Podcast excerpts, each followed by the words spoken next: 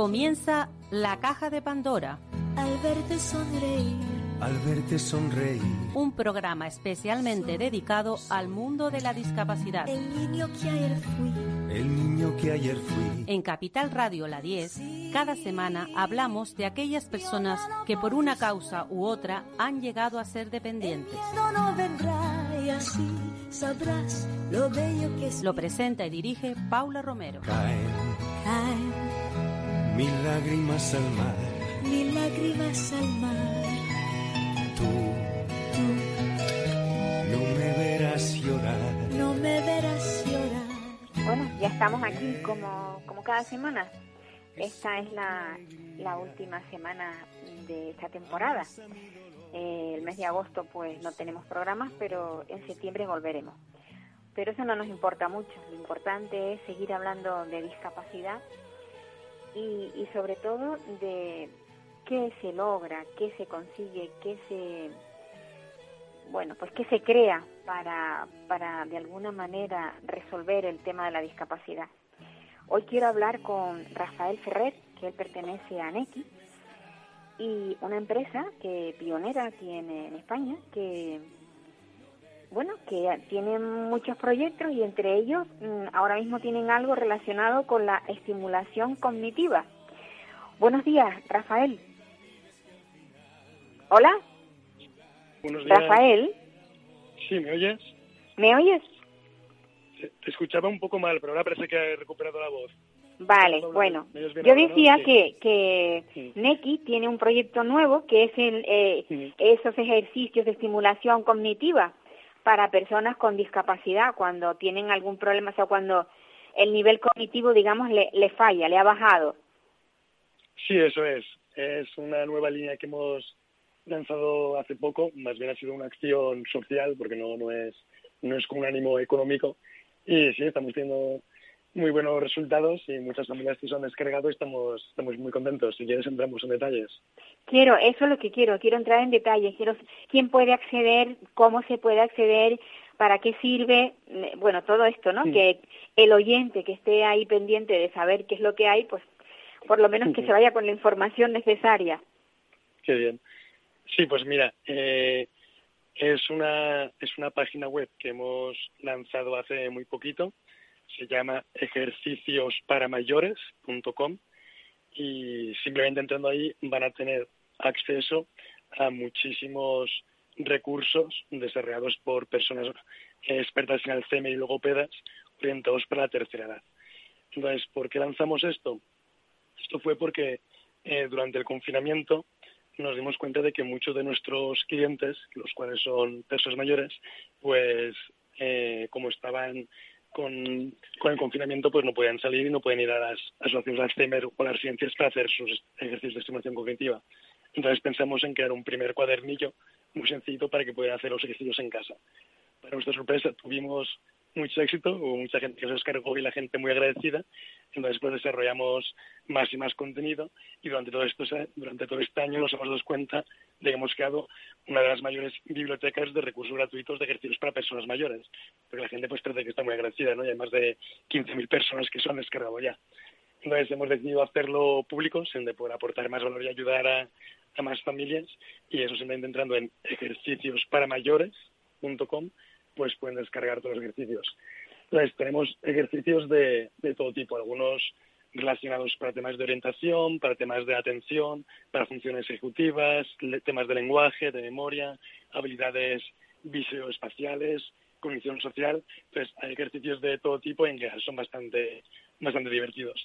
Y por una parte está en versión digital, que simplemente lo pueden ver en digital, se lo pueden imprimir en su casa, con una impresora en casa, pues van a hacer los ejercicios impresos, y en el peor de los casos, si no tiene impresora, pues también tenemos una versión física que se puede enviar a su domicilio y así también los pueden realizar. ¿Quiénes se acercan a esa web? ¿Suelen ser domicilios particulares o también acceden a ellas pues residencias de mayores para poder de alguna manera orientar? Porque ya el problema de la pandemia ha sido que las residencias de mayores han estado, pues, vamos a ser suaves, un poquito olvidadas, pero realmente con este tipo de estimulación ¿tú crees que hubiera cambiado un poco la vida de esas personas a nivel de residencia?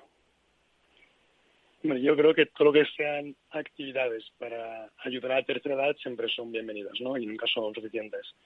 Y si estos cuadernillos son tan útiles para familias, pues a veces si vives con tus padres o de vez en cuando lo vas a ver el fin de semana, pues pueden ser muy interesantes para hacerlo a nivel propio, ¿no? Dentro de la familia, pero también están orientados para profesionales sociosanitarios y cuidadores de las personas mayores o dependientes. Entonces, como profesional sociosanitario, si dentro de tus recursos también tienes estos recursos de Nekki, pues creo que también pueden ser muy interesantes pues para eso, ¿no? Para tener más variedad de ejercicios, pues estimular la mente de distintas formas. Sí, es importante que se diga que esto es totalmente gratuito, porque a lo mejor habrá gente que, o sea, hay que hacer hincapié en ello, en que es gratuito, ¿no? Eso es, no pedimos absolutamente nada a cambio, simplemente es entre en la web y ahí se pueden solicitar de forma gratuita. Y para que lo entiendan, ¿por qué hacemos esto o por qué es gratuito? Porque esto realmente no es nuestro negocio, esto es una acción social. En donde nosotros tenemos el negocio es que como trabajamos con personas mayores, con inicios de Alzheimer o algún tipo de deterioro, o también con personas que viven solas, ofrecemos también unos localizadores GPS como botón de socorro. Por si una persona se puede perder o si se siente sola en casa, y ahí ya sí, pues ese dispositivo tiene un coste. Pero esta parte de la estimulación cognitiva es totalmente gratuita, no hacemos ningún interés económico y es por ayudar. Y de hecho, que te digo, ya hay más de 15.000 personas que se han descargado y tenemos un montón de mensajes de agradecimiento. Uh-huh. Nekki, aparte de esto, tiene otros proyectos. O sea, Nekki comenzó con ¿qué? Pues Nekki realmente empezó con sector de los niños pequeños. De hecho, Nekki viene de Near Kids, cerca de los niños. Y empezamos ofreciendo un primer reloj GPS para niños, pero muchos padres nos decían, es súper interesante, pero mira, el otro día mi padre se perdió y estuvimos 5 horas con la policía, menudo estrés hasta que lo encontramos, no veas, qué susto de muerte, ¿no? Entonces, como vimos que era algo bastante habitual, pues decidimos crear un reloj con un diseño más serio. Y ahí empezó a funcionar muy bien, porque nos dimos cuenta de que realmente hay muchas situaciones en las que tenemos un familiar con algún tipo de demencia, como dices Alzheimer, y que suele ser propensa a desorientarse o perderse, y también hay muchos casos en los que nuestro familiar pues vive solo, pero quiere mantener su autonomía y estar tranquilo de que si ocurre algo, pues que nos podremos enterar. Entonces nos enfocamos al 100% en ese ámbito y nos dimos cuenta de que no todo el mundo quería un reloj GPS como de socorro, no le gustaba ese formato. Y entonces empezamos a crear distintos formatos como colgantes, cinturones, bastones y un montón de accesorios para que se adapten a su día a día y que no les estigmatice y que nadie tenga por qué saber que es su localizador. Entonces de esta forma pues lo aceptan mejor y también les ayuda más, ¿no? A no sentirse de alguna forma viejos. Bueno, pues eso es importante que se sepa. Yo espero que Nekki siga inventando cosas, creando nuevos proyectos, sobre todo para las personas que lo necesitan. Quizás no solamente deberían de centrarse en el tema de las personas mayores, también el tema de la discapacidad a nivel cognitivo, o sea, la discapacidad intelectual necesita muchos apoyos. No sé si tenéis algo en ciernes o no. Sí, de hecho, en la época que empezamos para niños, muchas veces venían padres que tenían un hijo o bien con autismo o bien con algún tipo de síndrome de Down y eran también pues muy útiles para ese ámbito. De todas formas, aunque nosotros la publicidad y el contenido de marketing lo orientemos para personas mayores, os animo a que le echéis un ojo a la página web, al makey.es, porque veréis que los diseños son muy disimulados. Parecen pues, relojes normales, hay correas de colores, son colgantes, monederos, algún cinturón. Entonces, la tecnología es la misma y realmente se puede utilizar para más ámbitos. Nosotros, por estrategia de empresa, pues estamos orientándonos más al tema de la tercera edad, porque queremos hacer ahí una marca más de tercera edad, pero, por supuesto, si alguna otra persona o situación podemos ser de utilidad, estaremos también encantados de apoyarles y nos pueden llamar sin ningún compromiso. También, o sea, que se puede utilizar por otras personas, no hace falta que sean sencillamente personas mayores. Sí. Pues, Rafael, gracias por participar en nuestro programa una vez más, que no es la primera vez que pasas por nuestros micrófonos. Y sobre todo en este programa, que lo único que buscamos es pues allanarles la vida y mejorar la vida y la calidad de vida de las personas que tienen alguna discapacidad, por supuesto, entre ellos las personas mayores, que todos llegaremos al final a tener alguna dependencia. Muchísimas gracias. Vale, Paula, mil gracias a ti, como siempre, y seguimos en contacto. Un abrazo. Un abrazo. Que tengas un buen verano. Igualmente, buen verano. Y sin contagio, ¿eh? Eso, ahora que tomar medidas. Bueno. Pues amigos, que es lo que hay en Nekki. Nekki tenemos una especie de ayuda con ese libro de ejercicios de estimulación cognitiva. Y que, como ya decía Rafael Ferrer, que es el encargado de Nekki, pues es totalmente gratis. O sea, que no hay problemas para bajárselo desde internet. Eso sí, que tiene que ser a través de su página web. Y ahora vamos a volver a hablar, porque la semana pasada hablamos de este tema, de la ley, el cambio de ley en las incapacitaciones. Vamos a hablar con Cristina Llanos, a ver si se pone al teléfono. Ella pertenece a la Fundación Sonsoles Soriano y está muy, muy, muy ducha en el tema, porque en esta fundación, bueno, pues lo que se protege es a las personas con discapacidad. Ella es abogada y además es patrón de esta fundación. Y bueno, yo creo que está muy puesta en el tema y vamos a hablar de lo que es, de cuál ha sido ese cambio de ley y en qué beneficia a las personas con discapacidad. Cristina, buenos días. Buenos días, ¿cómo estamos? Pues muy bien, sobre todo contentos de poder hablar contigo, porque sé que tienes mucho trabajo, pero bueno, te agradecemos este trocito que te vamos a robar en el día. Encantada. Pues a ver, yo lo que te comentaba era que, a ver, con este cambio, ¿cómo se queda la persona con discapacidad intelectual? Por ejemplo, empecemos por los más profundos, por los que realmente necesitan una ayuda las 24 horas del día. Mira, primero quería corregir una cosita. Yo no soy patrona de la Fundación Tutelar Sonsoles Soriano. Ay. Soy solamente abogada desde toda la vida, de hecho cofundadora, o sea, desde los comienzos, desde los inicios de que hicimos los estatutos, porque es importante resaltar que no soy la patrona, solamente soy la abogada y nada más que un amante de toda esta historia del mundo de la discapacidad desde toda la vida. Entonces, esta ley... Gracias por rectificármelo, porque son fallos que uno comete y lo importante es dejar las cosas claras. Bien, bueno, es que, a ver, esta ley... concretándonos, porque sé que tengo nada más que 10 minutillos, me dijiste, concretando las personas que tienen discapacidad, están las que pueden promover un nuevo procedimiento que los padres o el familiar que estuviera quieren acudir al juzgado para promover un procedimiento de incapacitación, se decía antes, después se ha dicho modificación de la capacidad, y ahora no se llama así. Para los que vayan a empezar, que tiene que ser, la nueva ley entra el 3 de septiembre, por lo tanto, a partir de ese momento ya no se habla de incapacitación de tal persona o modificación total o parcial de tal persona, ya no se habla así. Ahora lo que se pretende, como hay que nombrar, es que una persona que tiene discapacidad, no incapacidad, sino discapacidad, puede acudir no solo a los tribunales, sino a otros profesionales para que le provean, pedir la provisión de apoyo. Ajá. El tema es la provisión de apoyos para que puedan de forma plena desarrollar su capacidad jurídica igual que todo el resto de los mortales. O sea, esta es la gran reforma.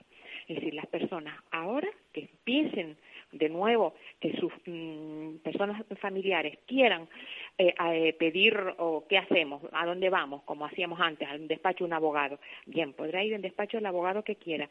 Pero ahora lo que hay que tener en cuenta que lo que se pretende es esto.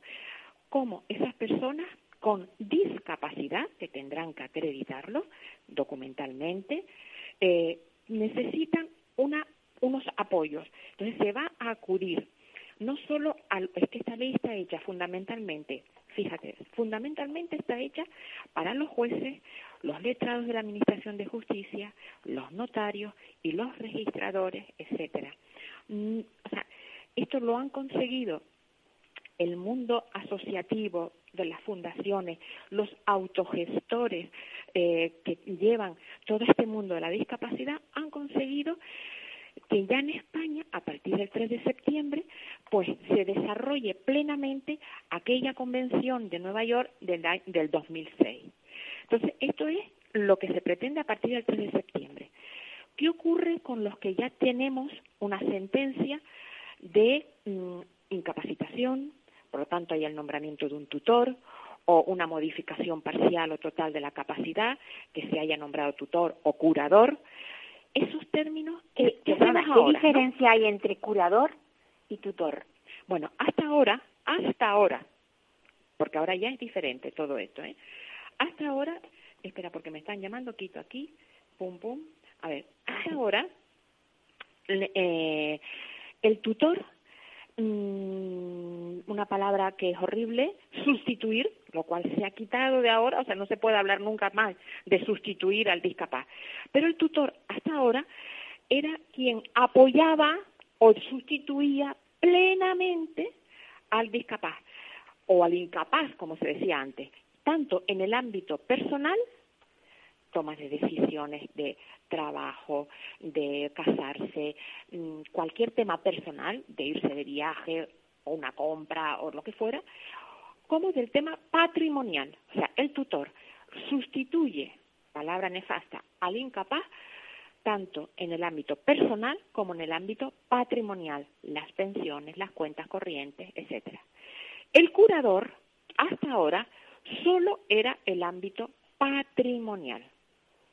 O sea, que era, tenía ese discapaz, tenía la capacidad mermada parcialmente, no totalmente, y por lo tanto tenía un cierto, podía discernir en temas personales, no en temas patrimoniales. No sabía lo que es una cuenta corriente, no sabe lo que es ser un fiador o ser un avalista. Entonces, pues ante esa dificultad, el curador le sustituía, le apoyaba. Ahora ya eso no es así. Ya desde últimamente se iba restringiendo bastante la tutela, y ahora a partir del 3 de septiembre la tutela no existe. La tutela solamente se deja para los menores de edad que todavía estando bajo la patria potestad, pues se le nombra tutor por un tipo de emancipación, etcétera. O sea, la tutela para los menores. Para los discapaces ya se habla de curatela. Ahora bien, la curatela no va a ser de entrada lo que va a necesitar ese discapaz, porque la ley se preocupa muchísimo de resaltar al guardador de hecho. ¿Quién es el guardador de hecho? La persona, el familiar o el centro, o normalmente son los padres o el hermano, que lleva toda la vida con esa persona que tiene una discapacidad y que no necesita sino que su vida continúe así. No necesita judicializar al discapaz que tenga que ir al juzgado y montar todo un procedimiento. O sea, la ley lo que pretende es evitar ir al juzgado. Entonces, solamente se iría a los juzgados para situaciones concretas, que hereden, que reciba una donación, cualquier tema personal o patrimonial que pueda resolver el que está cuidando, el cuidador, ese guardador de hecho, que lo está cuidando y que necesita pues una autorización. Entonces acudiríamos al juzgado, pero ya no por una jurisdicción contenciosa, que era el juicio verbal que antes hacíamos, hasta ahora, sino la jurisdicción voluntaria, donde no hay un opositor, donde no hay alguien que vaya en contra de nosotros. Y entonces, insisto, la tutela desaparece y el curador será nombrado cuando tenga que, de una manera excepcional, representar a ese discapaz. Y por eso se habla de la curatela, se solicita una curatela de representación o representativa para unos apoyos concretos que necesite ese discapaz. ¿Me he explicado? Pues sí, muy bien. Es decir, ahora fíjate, sí, ¿qué ocurre con los padres que tenemos a los niños ya con sentencia? Pues exacto. Nos quedamos quietos, porque la gran problemática la tienen los jueces. A los jueces, a todas las jurisdicciones en España se les da un periodo de 3 años para que revisen todas las incapacidades que han hecho o todas las modificaciones de capacidad. Ajá. Tienen un plazo de 3 años. Entonces, no sé cómo lo harán los jueces, pues algunos ya me han manifestado pues que se les es una pequeña locura para ellos, pero que bueno, lo irán haciendo según vayan los días se vayan pasando. ¿Qué pasa? Si nosotros tenemos que hacer una rendición de cuentas anual, un tutor que todos los años tiene que hacer la rendición de cuentas, pues a partir de septiembre hace su rendición de cuentas y en ese momento, por lo que me han hablado algunos letrados de la Administración de Justicia y algunos jueces, en ese momento verán su procedimiento y a lo mejor seguramente dictarán una resolución donde no hace falta que usted haga ningún tipo más de rendición de cuentas. Ajá. Porque no hay nada excepcional. Si hubiera algo excepcional que el padre le interesara resaltar, es la ocasión para decir, conforme a la nueva ley, pues en vez de seguir nosotros como tutores, quisiéramos que seamos nombrados como curadores, por ejemplo. Ajá. Yo, si ahí me viene alguien al despacho, digo, si ustedes están todo bien, yo quedaría tranquilo, me quedaría quieto, hacía las rendiciones de cuentas en el mes que me correspondiera y ya está. Porque otro cambio importantísimo para los nuevos es que ya no hay que solicitar la prórroga de la patria potestad, uh-huh. Ese término, esa figura jurídica ha desaparecido, y también ha desaparecido la rehabilitación de la patria potestad. Todo eso ha desaparecido, porque se refuerza, insisto, mucho el guardador de hecho. Bien, dentro de todo esto, imaginémonos un caso, una persona con discapacidad intelectual que, bueno, se queda sin familia, solo le queda a lo mejor un hermano y sus padres han muerto. Esta persona pasa a un centro donde va a vivir el resto de su vida. ¿Es el centro el que va a vigilar sus intereses? Total. El centro en ese momento se está convirtiendo en el guardador de hecho. En el guardador de hecho. O sea, sin entrar en las condiciones de cómo entra esa persona ahí, si entra voluntaria o involuntariamente, porque es que el discapaz ahora va a ser oído el 100%. O sea, el discapaz va a ser escuchado.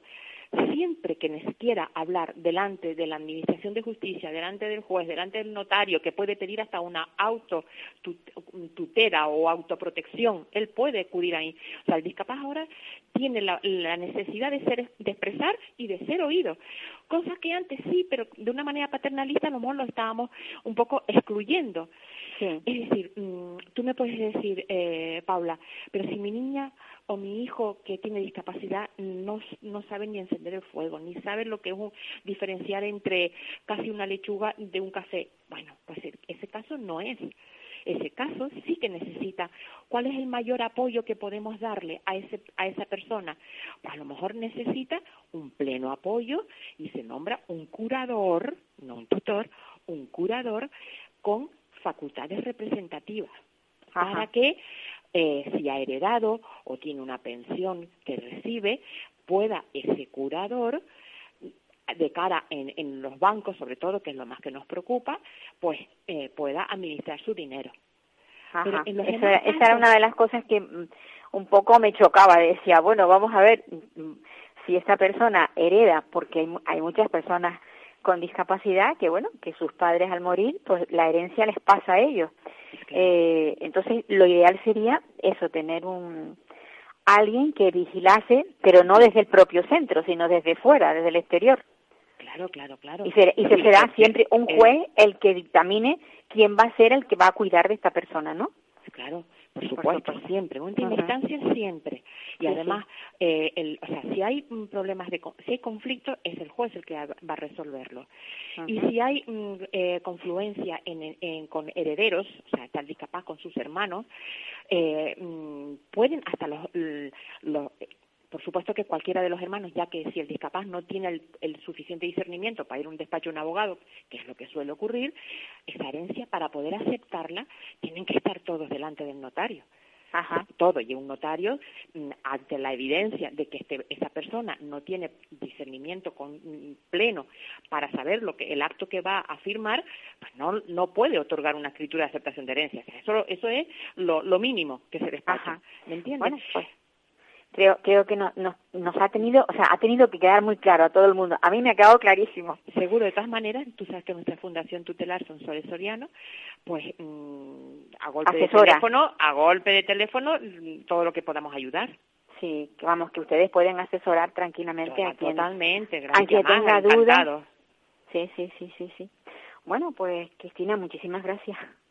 Quedó más o menos claro. Fíjate que ahora es una ley tan novedosa que tenemos que ver cómo se va desarrollando a lo largo de todo el año y del año que viene. O sea, todo porque igual puede surgir alguna modificación según vayan viendo cómo se va. Claro, sobre todo por parte de Fiscalía. O sea, la Fiscalía tendrá que ver esto, los jueces. O sea, después la ley parece, sobre todo, que va a apoyar tanto al discapaz. Vamos a ver si en la realidad, en el día a día, es eficaz y se puede hacer. Sí. Entonces, como siempre, pues estaremos con las sentencias de los jueces. Esa jurisprudencia va llenando las lagunas que la ley no contempla. Pero bueno, es un avance, sobre todo es un logro. Pues sí. En favor de los discapaces, que la sociedad se asusta por un discapaz porque es distinto y no ven toda la humanidad que hay ahí. Sin duda. Ojalá la gente tuviera empatía. Paula, ¿sabes lo que hace falta? Empatía. Sí, señor. Con eso ya conseguiríamos mucho. Un abrazo. Gracias. Que tengas un verano bueno. Igualmente, gracias. Hasta luego. Bueno, amigos, yo creo que nos ha quedado más claro hoy que la vez pasada, porque cuanto más hablemos de este cambio en la ley, más conoceremos y mejor informados estaremos. Y ahora nos vamos a ver si conseguimos. No hemos salido de Canarias. Con Cristina Llanos hemos hablado en Canarias. Omití que Rafael Ferrer era desde la península. Y con Eugenia País, que es aquí en Canarias, pero desde La Palma, vamos a hablar, porque ella pertenece a la plataforma esta tan luchadora de Madres por la Discapacidad y la verdad es que no para. Yo la admiro muchísimo porque ella tiene su trabajo, su hija con discapacidad y otro trabajo más, que es la lucha porque se cumplan los derechos de las personas con discapacidad. Hola, Eugenia. ¿Eugenia? Hola, Paula. Hola, Paula, ¿qué tal? ¿Cómo estás? Pues muy bien, y sobre todo deseosa de conocer qué es lo que estás ahora mismo, digamos, proyectando, porque día a día te veo que estás constantemente buscando, pues, beneficiar a las personas con discapacidad, no solamente a tu hija, sino si haces algo por tu hija, ya siempre es por todos, que es lo verdaderamente bueno. ¿Eugenia? Sí, Paula, tenemos que tener Sí, te estoy oyendo muy mal. No sé dónde estarás situada, pero te oigo muy mal. A ver, ahora, háblame. No. Sí, ahora voy a intentar mejorar el sonido. Sí.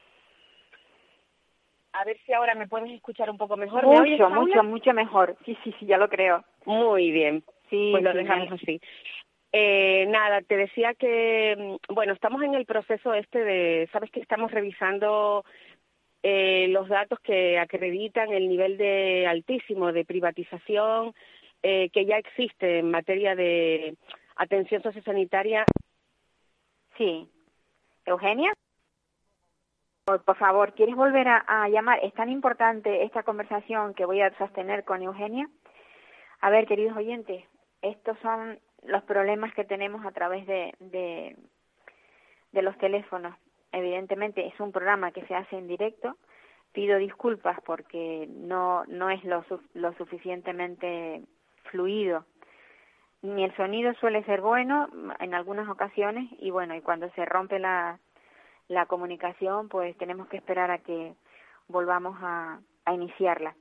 Eugenia País es una chica que, bueno, digo una chica porque es muy joven, una mamá muy joven, que tiene una hija con discapacidad y trastornos de conductas debido a que tiene TEA. Eugenia, ¿estás ahí? Vale, Eugenia. Aquí, perfectamente. Wow, ¿sí me oyes? Cortó. Nos quedamos a medias, venga. Sí, te oigo, sigue. Ah, hola Paula, discúlpame. Venga. Nada, te decía, disculpen el sonido, decía que estamos en ese recorrido de intentar evidenciar, pero sobre todo cambiar este modelo cada vez más generalizado de privatización de los centros sociosanitarios. En España hay un índice altísimo de privatización de residencias de ancianos y de residencias para personas con discapacidad. Sin en La Palma duda. Tenemos un ejemplo claro con la empresa CLECE y además temores de que las políticas más conservadoras como las que lamentablemente tenemos en materia social en el Cabildo Insular de La Palma, estén proyectando la privatización de otros servicios de residencias de ancianos que hasta este momento y durante décadas han sido públicos. Estamos en esa batalla, bueno, y en otras. Estamos pendientes de consensuar medidas que puedan mejorar la calidad de vida de las personas con discapacidad y sobre todo también de concienciar a la población de que los cambios de nivel que nosotros vivimos con cierta naturalidad y cierta normalidad, aunque alarmados y preocupados, en el caso de las personas con discapacidad y de ancianos en residencia, se ven privados de derechos y de libertades. Cosa que ocurre por el comportamiento de los demás, de nosotros. O sea, ellos están condicionados por nuestro comportamiento. Por lo tanto, me parece fundamental recordar la responsabilidad que tenemos y cómo condicionamos nosotros su calidad de vida y sus libertades. Sin lugar a dudas. Hay una cosa que me gustaría resaltar respecto a lo que decías tú de las privatizaciones. Yo creo que hay determinadas empresas que han visto un filón para ganar mucho dinero en el tema de las residencias. Las residencias que hace más de 10 años se fijaron las normas, por ejemplo, de las ratios, que ya en su época eran bajas, que fueron aprobadas aún siendo bajas, y que ahora mismo los perfiles de los residentes tienen más complicaciones porque son gente que necesitan mayor apoyo. Seguimos con las mismas ratios. Pero es que lo terrible, que tenía ganas de decirlo, es que en nómina tienen un número determinado de personas, ¿vale? Pero cuando llegan las vacaciones o esas personas están de baja, no viene alguien a sustituirlos. No son sustituidas. No son sustituidas. No. Vale. Y entonces esas personas, o sea, los que están trabajando tienen una sobrecarga de trabajo. Y el usuario no está bien atendido. Entonces, Paula, ¿qué podemos hacer con eso? Bueno, pues mira, yo creo que estos son asuntos que debemos llevar al plano político. ¿Por qué? Porque las decisiones y los cambios normativos se acuerdan en parlamentos autonómicos, se acuerdan en el Congreso de los Diputados, donde se ponen limitaciones. Yo comenté, cuando tuve oportunidad de hacer la intervención en la Comisión Parlamentaria de Discapacidad en el Parlamento de Canarias, que nos preocupaba muchísimo este asunto. Los cambios normativos se tienen que producir allí y hay que llegar a consensos. ¿Qué ocurre? Hay partidos políticos y esto hay que decirlo abiertamente. Esto no es una cuestión de que las madres seamos de izquierdas, de derechas, de centro. Esto es una cuestión de que hay partidos políticos que siguen defendiendo la privatización de los negocios. ¿Por qué? Porque generan economía. Economía generan, pero no generan calidad asistencial. Porque si el contrato que yo suscribo con una empresa privada no obliga a la empresa privada a tener determinadas, por ejemplo, a cubrir esas sustituciones o no la obliga a determinados parámetros de sociabilización en la calle y les permite tomar al libre albedrío decisiones con respecto a lo que le va a suponer a ella un ahorro económico, yo no estoy haciendo bien mi trabajo como representante público. Entonces, yo digo, las madres y los padres de personas con discapacidad, los familiares directos o indirectos, y cualquier persona que sea sensible a nuestros problemas, tiene que mirar con lupa qué política sociosanitaria tienen los partidos políticos. Porque a lo mejor nos vamos a encontrar con que hay que familias que, yo puedo defender una economía liberal en cuanto a negocio, en cuanto a salvaguardar los derechos de los autónomos y todo esto. Pero es que tenemos que mirar con lupa que eso no vaya a perjudicar el modelo sociosanitario. Por eso las familias y por eso las asociaciones y por eso las madres y por eso nuestra plataforma tiene que trabajar en conocer qué modelo están defendiendo nuestros políticos y qué decisiones están tomando nuestros políticos en los parlamentos y en el Congreso de los Diputados, e incluso la proyección que esto pueda tener a nivel de Comisión Europea, porque si nosotros no vigilamos, esto se nos va a ir de las manos. De hecho, Paula, voy a decirles algo, esto ya se nos ha ido de las manos. En Canarias es altísimo el porcentaje de residencias de ancianos y de personas con discapacidad privatizadas. Y en España es muchísimo mayor. Y si nos ponemos a mirar el color político de quien mantiene las privatizaciones o de quien las defiende, nos asombraríamos. Entonces, yo no digo quién, yo invito a que conozcan. Y Manuel Rico, que ha hecho un trabajo de investigación que le tenemos que agradecer todas las personas en el ámbito de la discapacidad, este periodista y el director de Infolibre, tenemos que agradecerle que haya hecho este libro, que yo invito a acercarse a la población en general, a los datos, para que conozcan cómo empresas como la de Florentino Pérez, que yo lo he mencionado en varias ocasiones, y otros similares, grandes empresarios que funcionan con parámetros económicos estrictamente fríos y pragmáticos, están adueñándose de esa parcela que ellos ven como pura economía de atención sociosanitaria a nuestros chicos. Sí, pero y además hay algo que la gente debe saber, que está pagado con dinero nuestro, con dinero público. Con dinero público. Porque sí, realmente ellos reciben del gobierno, las plazas esas las paga el gobierno, porque aunque sea privado, totalmente, en esos centros hay un número privado muy pequeño y el resto de plazas son plazas que el propio gobierno paga, o los cabildos, aquí por ejemplo en Canarias, paga el cabildo, o sea, está pagándose con dinero público, pero ese dinero no se está invirtiendo. Mira, cada plaza de residencia en La Palma, por ejemplo, cuesta unos 4.000 y pico euros mensuales. Aquí, ¿no? Aquí también. Entonces, ese dinero lo paga el cabildo. ¿A quién se lo está pagando el cabildo? ¿A una empresa privada? A CLECE. Sí, se lo paga a CLECE. Entonces, ¿qué hace CLECE? CLECE, pues por ejemplo, cuando se va un trabajador, CLECE está sacando rentabilidad de esa cuota. CLECE calcula. No es que se lo tenga que decir al cabildo. La decisión no la toma un psicólogo de CLECE. Esto lo toman economistas, administrativos, gente experta en rentabilidad económica dentro de CLECE, que CLECE no es sino una filial de una multinacional que trabaja privatizando residencias. Exacto. Sí, las compras. Y esta es la realidad, Paula. Y nuestros hijos son usuarios de estas residencias. Exacto. Y cuando nosotros nos quejamos porque hay cosas que no funcionan, como está ocurriendo ahora mismo en La Palma. Mira, ahora mismo en Triana, en La Palma, hay escasez de personal. Tenemos hasta 2 cuidadoras en turnos, cuidando a veces a entre 13 y 24 chicos. 2 cuidadoras con perfiles conductuales de hiperactividad, de autolesión, de heteroagresión. ¿Y cuál es la solución? Medicarlos o atarlos.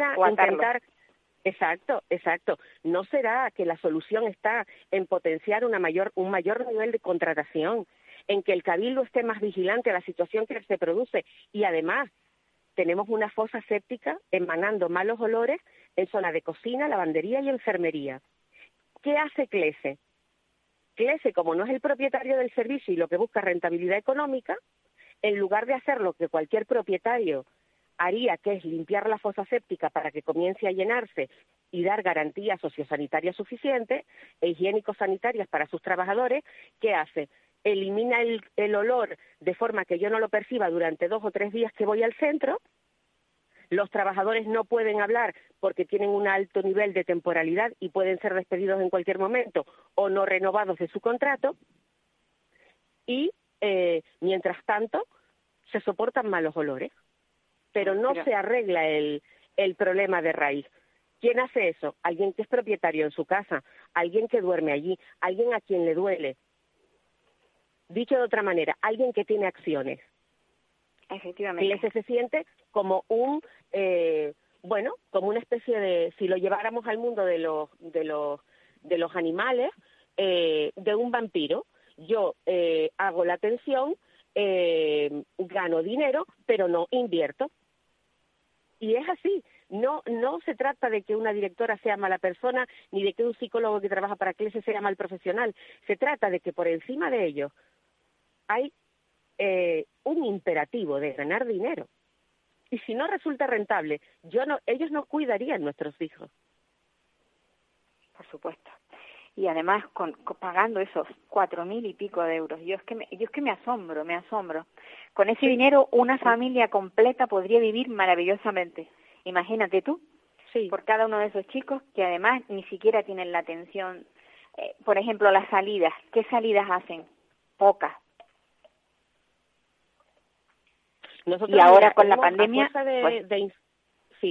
fuerza de insistir y de todo esto, a mí me hace mucha gracia porque, por ejemplo, aquí en La Palma nos ha ocurrido, que yo no lo he visto que haya ocurrido en otras islas, que la consejera del Cabildo saca una nota diciendo que en nivel 3 nosotros mantenemos que los chicos sigan saliendo y tal. Pero mire usted, es que usted no es que las mantenga usted, es que ella está obligada por imperativo legal y por imperativo decretado por el Gobierno de Canarias administrativo a cumplir la orden que buscó Madres por la Discapacidad, que no la buscó ella, que la dio Madres por la Discapacidad, se la pidió al Gobierno de Canarias a través de Sanidad y de Derechos Sociales, con Noemí Santana y con Blas Trujillo, ambos consejeros.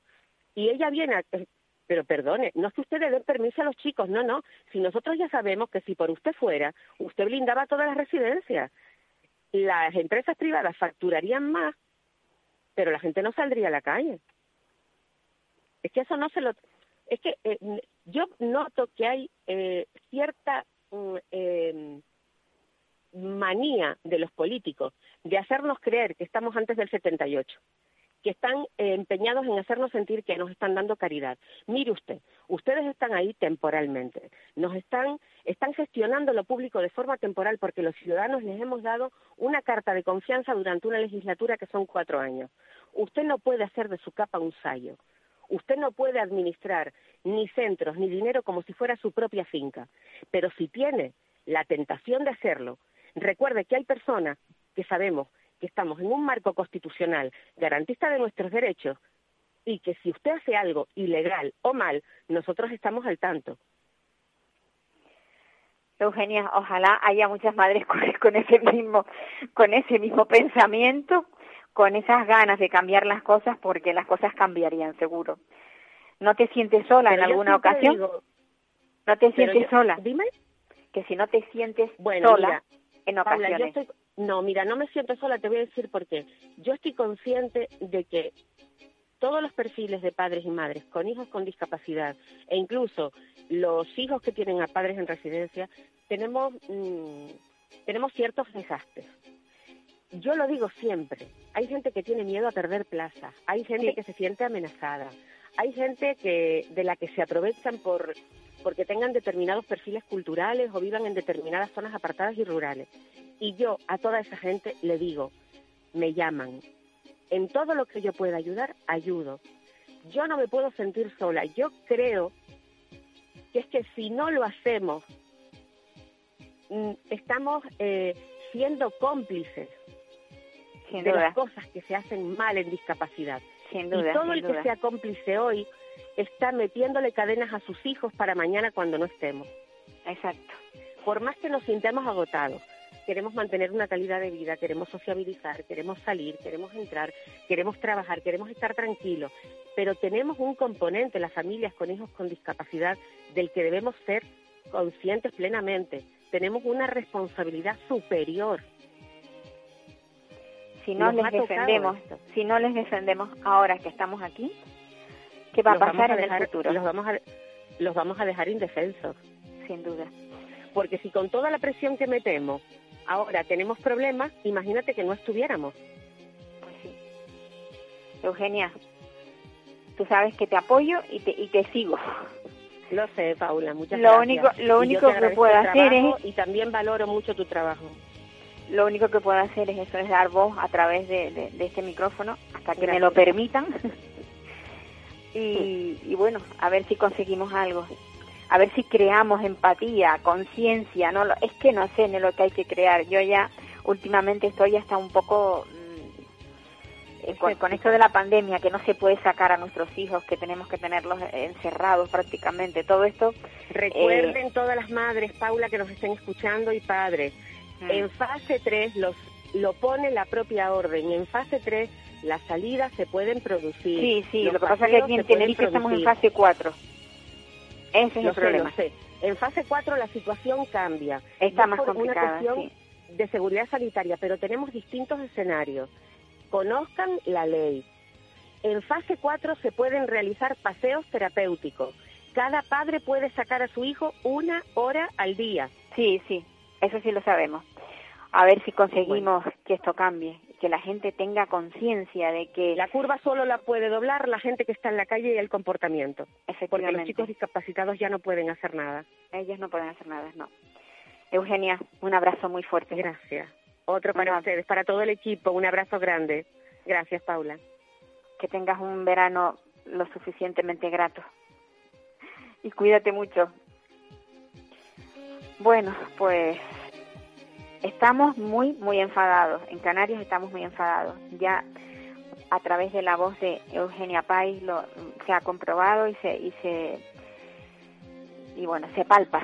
Yo diría que casi se palpa el enfado que hay porque las cosas no son como nosotros quisiéramos que fueran, como deberían de ser, no como quisiéramos que fueran, como deberían ser. Nos vamos ahora hasta el sur, también en Tenerife, para hablar con Eva Vos. Eva, hola. Sí, ok, buenos días. Me encanta poder contactar contigo, Eva, porque también tú eres otra madre que se mueve muchísimo. Tú tienes un crío con autismo, ¿verdad? Tengo 2. Hay que compartir. Tengo 2, tengo pues un autismo leve, ¿no? El de las películas, el que hace gracia, y tengo el autismo con dificultad en casa, el que no hace gracia, el que se mira para otro lado, y el que tiene todos estos problemas que comentaba pues esta mujer de Madres por Discapacidad, Eugenia, que no tengo trato con ella, pero me encantaría, sin duda. Pues nada, lo único que tienes que hacer, ahora mismo te paso su teléfono y contactas con ella, porque realmente es una mujer que está, bueno, yo creo que está abanderando algo que es la lucha por el cambio, ¿vale? Sí. En el mundo de la discapacidad. Dentro del mundo adulto también, que hace falta mucha voz. Sí, no, incluso en mayores, ya viste que ya está también hablando del tema de las residencias de mayores. Pues, a ver, Eva. Un tema de privatización que se extrapola también a donde manejo yo, que es la educación, o sea, la privatización de los servicios o de lo que son las necesidades educativas o necesidades especiales, que se abarca todos los ámbitos. Está genial lo que ella estaba diciendo, y un enfado con mucho motivo, además. Sí, es que estamos muy enfadados. Yo creo que hay un porcentaje muy elevado de la población, sobre todo la que está ligada al mundo de la discapacidad, que estamos muy muy insatisfechos de lo que está pasando, y yo creo que llegamos al grado de enfado, no de insatisfacción, sino de enfado. Eva, tú tenías tenéis un proyecto entre manos, pero esto no va a salir adelante, ¿o qué es lo que está pasando con el tema? Bueno, es un poco complicado, ¿vale? Porque nosotros estamos en la zona sur, ¿vale? Nuestra asociación, Mi Lado Azul, Autismo Sur. Nuestra presidenta se disculpa, no pudo intervenir ella, y por eso intervengo yo. Estamos llevando a cabo un campamento para niños con autismo. Nos hubiera encantado incluso ampliarlo, pero la situación es la que es, las normas COVID, el primer año que lo hacemos. Y claro, era difícil. Ya de por sí el proyecto es difícil, con los niños de la asociación, pues extenderlo más todavía. Es un proyecto súper bonito, Paula, de verdad. Y más en esta zona del sur, que es extremadamente castigada. Sí. Aquí la mayoría de organizadores de campamentos no pueden abordar lo que sería la inclusión en sus campamentos de personas con discapacidad. Porque, y esto, vamos, lo sello y lo certifico, en lo que en un lado cuesta un niño con unas características, vamos a decir, normales, pues no sé, cuesta 20 euros, los nuestros son 200. Y eso es inasumible. Entonces hay que poner soluciones, ahí yo también tiro para la parte política, hay que poner soluciones a este tema, ¿no? De una ayudita cuando aparece la discapacidad, ¿no? Para que nadie se quede fuera de un servicio. Pero bueno, lo importante es que tenemos un campamento y lo hemos llevado durante todo el mes de julio, pero estamos aquí pendiente de algunas subvenciones y parece que no llegan a tiempo y la verdad es que peligra bastante el mes de agosto. Pero bueno, el mes de agosto... Sí. En el mes de agosto los niños no tienen clase, no tienen actividad, están pues aburridos. Todo, claro. Pierden todo porque pierden toda su rutina. Claro, claro. Y obviamente en las casas aumenta el estrés, la ansiedad. Sí, ¿el proyecto dónde pensabais realizarlo? Ya se está realizando y lo que es este mes sí lo tenemos garantizado hasta ahora, hasta a finales de esta semana, lo que peligra es agosto. Ajá. Y estamos concretamente en Adeje, en Tijoco. Estamos utilizando uno de los pabellones que nos dio el ayuntamiento y genial. Es un espacio súper grande donde los niños se lo pasan de miedo, donde ojalá la gente pudiera entrar porque es verdad que los niños pues, hacen ruido porque son niños, pero hay una paz, una tranquilidad en el ambiente que es muy, muy bonita. Es una experiencia muy bonita. De hecho, ¿qué actividades tienen? Pues tenemos actividades deportivas, ¿vale? Porque esto es muy importante. El Ayuntamiento de Adeje no solo colaboró con el tema del local, sino también en materiales deportivos, transporte nos puso. Entonces tenemos actividades deportivas, tenemos actividades acuáticas, tenemos actividades de psicomotricidad, tenemos actividades de logopedia, tenemos actividades variadas para cada niño, ¿no? Teniendo en cuenta su peculiaridad, porque cada niño es atendido de forma individual. Uh-huh, y niña, bien. Oye. Qué bien, qué bien. Ese tipo de actividad es la que estamos dando. Yo creo que es un campamento único, precisamente por eso, porque da una atención única. Tenemos un equipo de profesionales, desde voluntarios que están estudiando psicología hasta psicólogos ya que son trabajadores de la asociación, con un nivel de exquisitez, de ganas, de sonrisa y de diversión que son dignas de admirar. De hecho, no somos muy de publicar fotos, ¿vale? Porque no gusta, pero sí les invito a que entren a la página de la asociación. Si quieres la puedo decir, si no... Sí, ahí, ¿cómo no? Venga, pues en Facebook, sencillo, sería poner Asociación Autismo Sur -Tenerife. El logotipo son dos manitas bordeando un corazón, es muy bonito. Y ahí pueden ver pues alguna fotito, algún vídeo que hemos colgado y se darán cuenta pues realmente del trabajo bonito que hay detrás y de lo bien que se lo están pasando los niños sobre todo, que es lo más importante, el tener una rutina, el que se lo pasen bien y que están comiendo muy bien, ¿eh? También. Claro, tienen también comida. Oye, ¿y quiénes pueden acceder a ese campamento? ¿Qué edades, el campamento en qué edades está comprendido? Una cosa, antes de que me olvide, Paula, hay que decirlo, es importantísimo. La comida de los niños, los menús están elaborados no de cualquier forma, ¿eh? Creería que están elaborados por, Pablo Pastor, Asire Canarias, Cocineros Solidarios, Rotary Club, Selfie Pizza, Budanao, Nestlé, Acualia nos ha dado el agua... Casan Digital, este tipo de empresas han estado con el tema del menú y de las necesidades de alimentación de los niños, que no es cualquiera, he dicho nivel. Ya lo creo, está muy bien.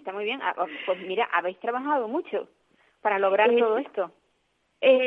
Sí, la presidenta se mueve a unos niveles increíbles y no es solo lo que ella se mueve, sino también el nivel de generosidad de la gente a la hora de trabajar y de contribuir con un proyecto de este tipo, que yo creo que es lo más admirable y lo más bonito. Me dicen desde control que el tiempo se nos acaba. Me alegro muchísimo, me alegro. No pasa nada. En septiembre hablamos de cómo pasó todo esto, ¿vale? ¡Ay, venga! A ver si lo conseguimos. A ver si lo logramos. Eva, un abrazo muy fuerte. Igual, una cosita si me dejas, Paula. Sí. Dentro de la página de Facebook, si alguien quiere colaborar para continuar con el campamento, tenemos una cuenta de donación, Bizum, etcétera. Ajá. Y tienen toda la información. Vale, perfecto. Pues nada, que lo sepan los oyentes. Un abrazo, Eva. Hola. Pues feliz verano. Hola. Amigos, volveremos en septiembre porque agosto, pues nuestra radio también descansa. Así que les espero el próximo, pues creo que es la segunda semana de septiembre, cuando nos toca empezar el programa. Un abrazo a todos y que la prudencia sea lo más importante ahora mismo en nuestras vidas. Para mí.